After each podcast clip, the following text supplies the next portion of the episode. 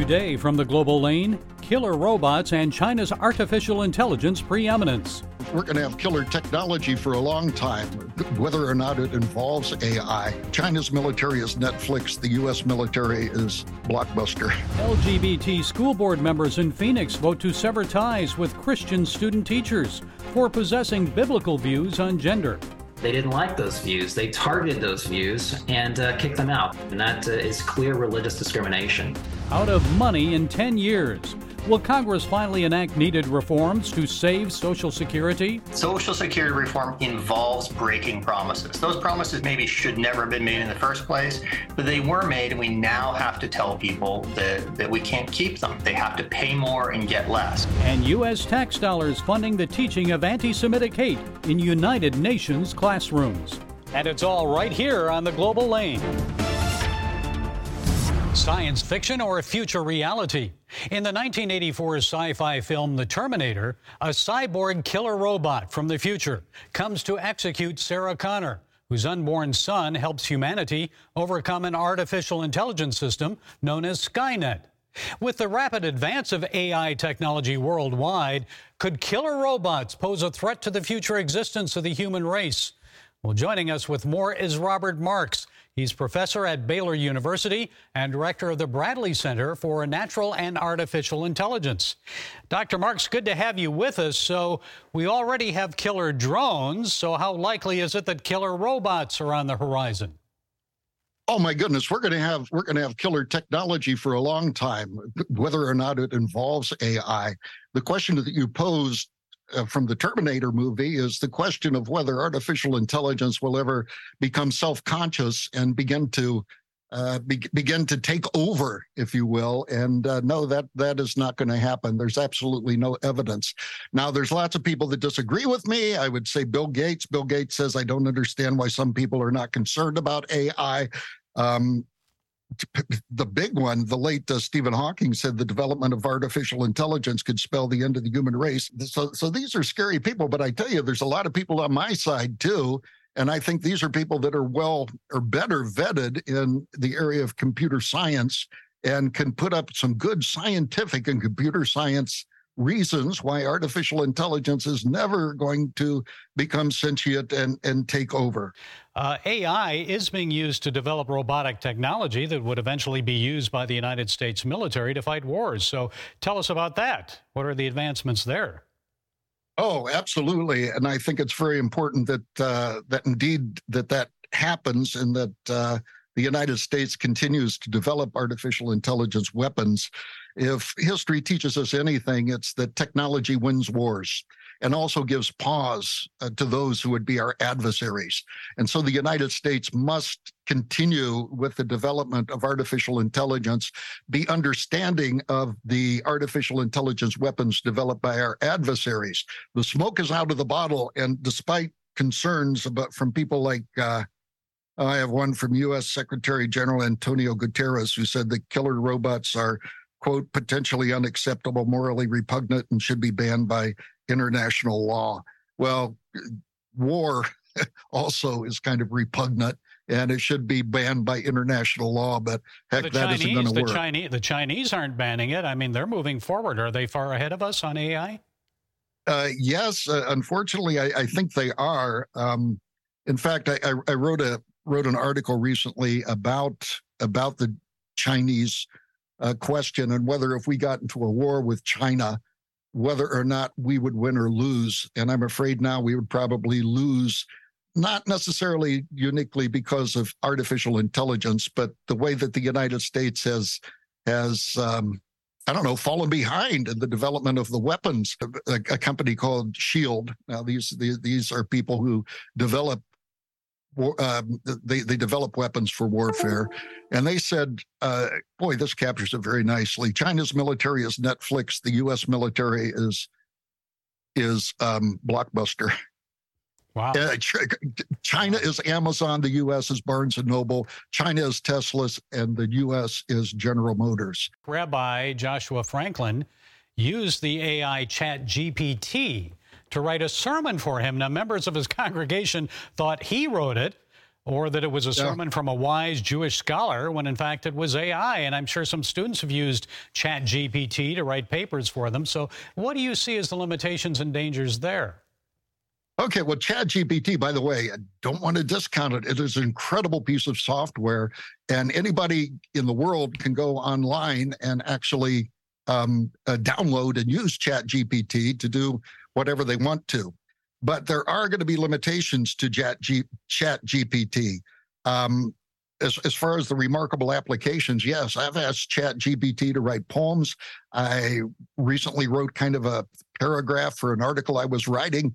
I looked at the article and I thought, oh, those those words are kind of clunky. Uh, so I put it in Chat, Chat GPT and asked it to rewrite it. It rewrote it, and I had to edit it a little bit, but it was really, really good stuff. Well, maybe, but, yeah, maybe you there, could use it for your next book. I mean, would it help you a little?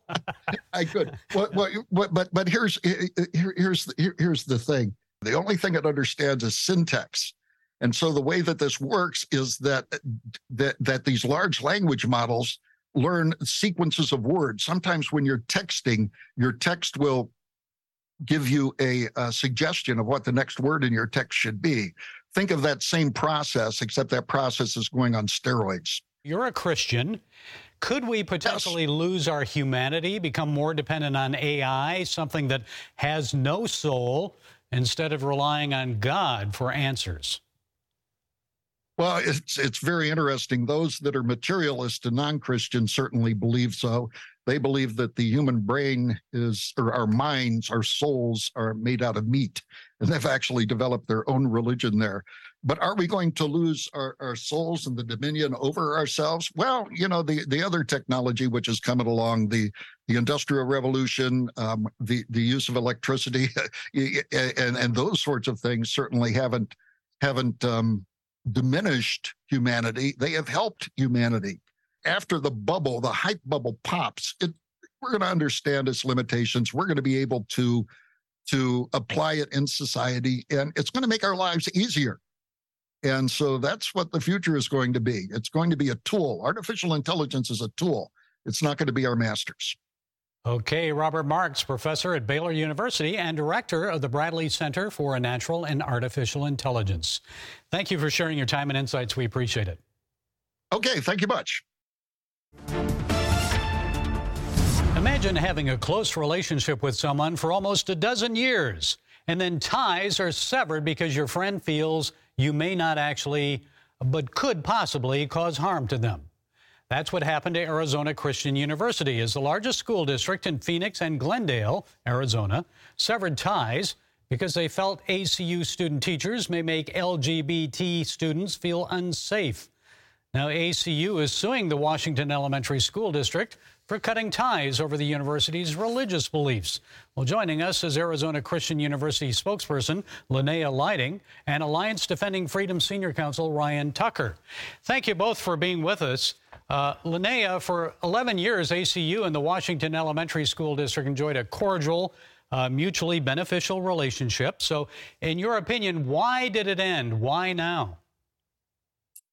Um, well, I was I was shocked uh, when I watched the board meeting and they said that they were severing the relationship because Arizona Christian University students have been working with Washington School District for over 10 years and all of the feedback I've gotten has been positive. In fact, they've asked for more of our students to come. So um, I I don't know. I was I was very surprised. Well, Ryan, ADF filed a 37 page lawsuit against school districts. So, what is your main contention here? Is it free speech uh, violation or religious freedom concerns? What? Well, it's all the above. You know, listen, the government cannot treat people of faith worse than everyone else. These students should not lose opportunities and be punished, you know, merely because of their religious beliefs. That's a blatant example of religious discrimination. So it's a First Amendment violation, both uh, the religious hostility that the, the school uh, board members showed the school, but also it's a it's a free speech violation as well. So, in your opinion, it's clearly unconstitutional what they did.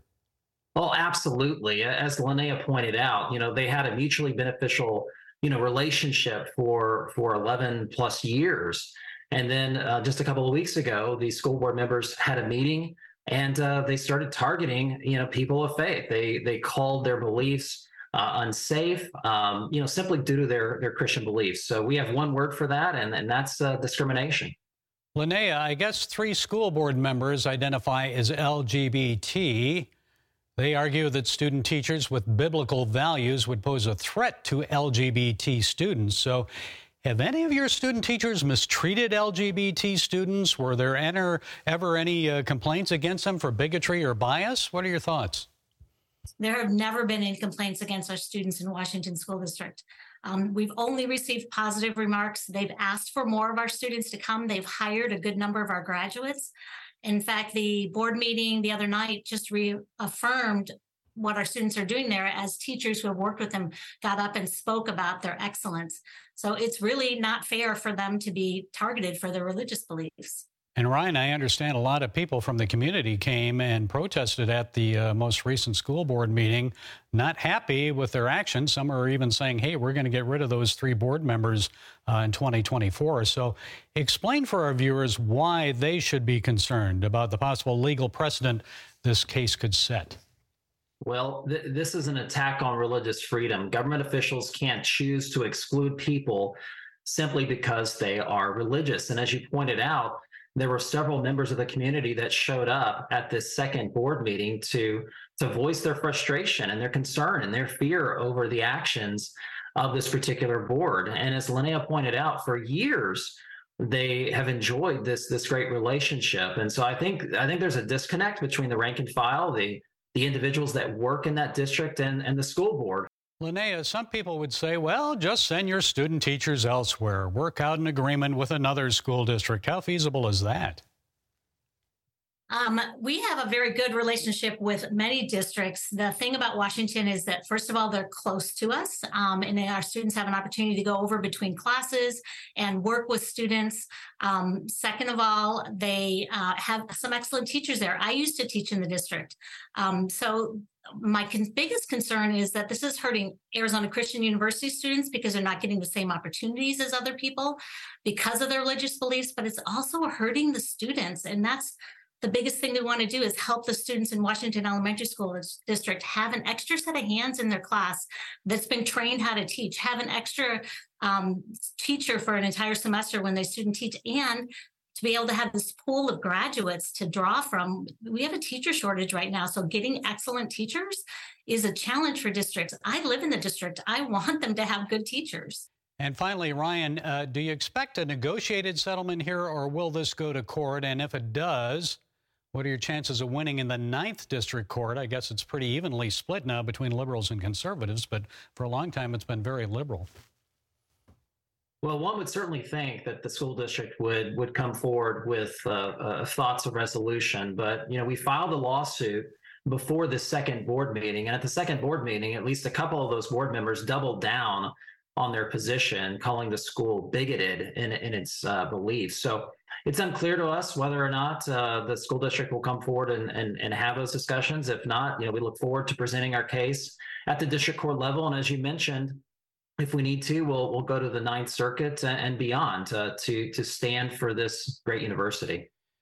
Well, it seems there. I mean, do they have any evidence here that any of this has happened? I mean, it's just based on speculation. It's not based on evidence, is it? No, no. The, the, these board members merely looked at the fact that this is a Christian university. They have uh, biblical views on sexuality and gender, uh, and they didn't like those views. They targeted those views and uh, kicked them out. There, there's uh, that's the only evidence we have uh, in this lawsuit, and that uh, is clear religious discrimination. Okay, Linnea Lighting and Ryan Tucker, we thank you for taking the time to be with us. We'll see what happens. Thank you very much. Thank you. Thanks for having us. The Congressional Budget Office says the Social Security Fund is at risk it will likely run out of money by 2033. So is Congress ready to act to save it? A key swing vote in the Senate, Senator Joe Manchin of West Virginia says Congress must discuss options to save the program. So, what can be done to reform Social Security and keep it solvent? Well, joining us is the former Principal Deputy Commissioner of the Social Security Administration, American Enterprise Institute Senior Fellow Andrew Biggs. Andrew, thank you for taking the time to discuss this important issue. So, we don't have enough younger workers paying into the system right now to cover the cost of their own Social Security. they're only paying for those already retired. So you've been working on reform for many years now. How did we get to this point? It's just a transfer program. We take money from young people, we give it to old people. And to make that work, you want to have a lot of young people and not so many old people. Unfortunately, we have the reverse. Why haven't they made real significant reform? Why do they keep kicking the can down the road? Well, despite what you might think about politicians, they don't like to break promises. And we've made two promises to Americans regarding Social Security that are inconsistent with each other. We've promised a certain level of taxes you pay, 12.4% of your wages. We've also promised a certain benefit formula. If you pay those taxes, you will get these benefits. Now, mathematically, th- those two can't work. Uh, the system is underfunded by about $20 trillion, which means you either need to reduce benefits by $20 trillion over the next 75 years, or you need to increase tax revenues by that amount. Social Security reform involves breaking promises. Those promises maybe should never have been made in the first place, but they were made, and we now have to tell people that, that we can't keep them. They have to pay more and get less. Politicians don't like telling people that. What do we need to do then to save the fund? You'd mentioned higher payroll taxes, maybe older age requirement for drawing Social Security. What needs to be done? The way I think about this now is not just tweaking different parameters to get to solvency, it's thinking fresh about what we want Social Security to do. The reason Social Security is expensive is not because it keeps the poor out of, uh, you know, out of poverty and old age. That's a relatively inexpensive thing to do. The reason Social Security is expensive today is it provides increasingly generous benefits to middle and upper income people who, let's face it, could save for retirement on their own somebody making $100,000 a year throughout their career, they're going to get over $42,000 a year from Social Security. That strikes me as unnecessary. And those are the things I think we need to look at. And I know years ago, when I covered the 2000 presidential campaign, Steve Forbes talked about allowing people to invest some of their payroll tax into private accounts. And you remember politicians blasted him saying that's risky, it's gambling away people's savings on the stock market. So, what do you think of that idea? Well, I worked for the George W. Bush administration. I was in the Bush White House and the Social Security Administration. George W. Bush strongly favored the idea of letting people invest part of their Social Security taxes in a personal account. That worked at the time because for years, Social Security was running large surpluses. It was collecting more in taxes than it needed to pay benefits. The accounts mm-hmm. would have saved that surplus for the future. The problem today is Social Security is already running deficits. If I take my money and put it in a personal account, there isn't enough left to pay for my grandparents' benefits. So I think we need to think today about how we balance the Social Security system on its own, but then put in place provisions to make it easier for people to save for retirement outside of Social Security. You know, making sure everyone has a chance to get a retirement plan at work, automatically signing people up for those plans. Well, finally, uh, Senator Manchin says he's on board with the Republicans at least to begin a dialogue on reform. So, what are the chances we'll get something done anytime soon, or is Congress just going to keep kicking this can down the road until it's too late? Well, I think what Senator Manchin is saying is what any reasonable member of Congress would be saying, which is we're going to talk to the other side and we're going to negotiate. That's how these things get solved. They don't get solved by one side saying we're never going to cut benefits, another side saying we're never going to raise taxes, at some point we're going to come to some agreement. No party can do it on its own, and it's inevitably going to involve a bit of both. The sooner we get this solved, the easier it's going to be. Everybody needs to put their cards on the table, get in a room, and start talking. That's how we fixed these things before, and that's how we'll do it in the future. Okay, it's all about building consensus. AEI Senior Fellow Andrew Biggs, thank you for providing those insights for our viewers. We appreciate it. My pleasure. Thank you. United Nations employees are teaching Palestinian students to commit acts of terrorism and murder Jews. And American tax dollars are helping to spread this anti Semitic hate. According to a new joint report from two non government monitoring groups, United Nations Watch and the Institute for Monitoring Peace and Cultural Tolerance in School Education, UNRWA principals, vice principals, and other school officials have, quote, signed off on the violent and anti Semitic content. They identified 133 educators and staff members who promoted hate and violence on social media and distributed similar content in United Nations refugee and works agency classrooms. UNRWA pledged in 2021 that the hate teaching would stop, but it hasn't. The type of instruction at issue? Well, here's Impact CEO Marcus Sheff. We found that it contains various violations of UN values, of UNESCO standards, and of UNRWA's own principles. Within these materials, we also found hateful material, material which young people anywhere should not be studying and certainly not being taught by a UN organization. The report provides plenty of evidence that UNRWA textbooks and teachers are still spreading anti Jewish bigotry and hate. One UNRWA textbook still features Dalal Mughrabi, who in 1978 led a terror cell attack, killing 38 people, including 13 children. Well, fifth graders were told that she was a shaheed, a martyr, hailed as a hero for killing Jews. Well, last December, a reading comprehension exercise for ninth graders at an UNRWA school in Gaza, quote, celebrated a firebombing attack on a Jewish bus as a barbecue party. Yet another encouraged sixth grade schoolgirls to sacrifice their blood for the homeland by pursuing jihad. President Trump discontinued U.S. support of UNRWA but Joe Biden resumed $150 million in funding shortly after he took office. Well, during his visit to Bethlehem last July, President Biden pledged an additional $200 million to UNRWA. Folks, this cannot go on. While many parents are fighting to remove pornographic storybooks from American classrooms, their tax dollars are going to fund UNRWA textbooks that glorify murdering Jews and indoctrinate Palestinian children in the ways of terrorism and perpetual violence. Senator James Risch of Idaho recently introduced legislation that would discontinue U.S. funding of UNRWA. The U.S. House is considering similar legislation. Folks, no matter your views on this, let members of Congress know how you feel. It's time to stop funding the brainwashing of kids to become terrorists. UNRWA must be put on notice. The United States will only fund education that teaches Palestinian children the virtues of peace and love, not violence and hate. Well, that's it today from the Global Lane. Be sure to follow us on the CBN News and NRB channels, social media, and our broadcast affiliates. And until next time, be blessed.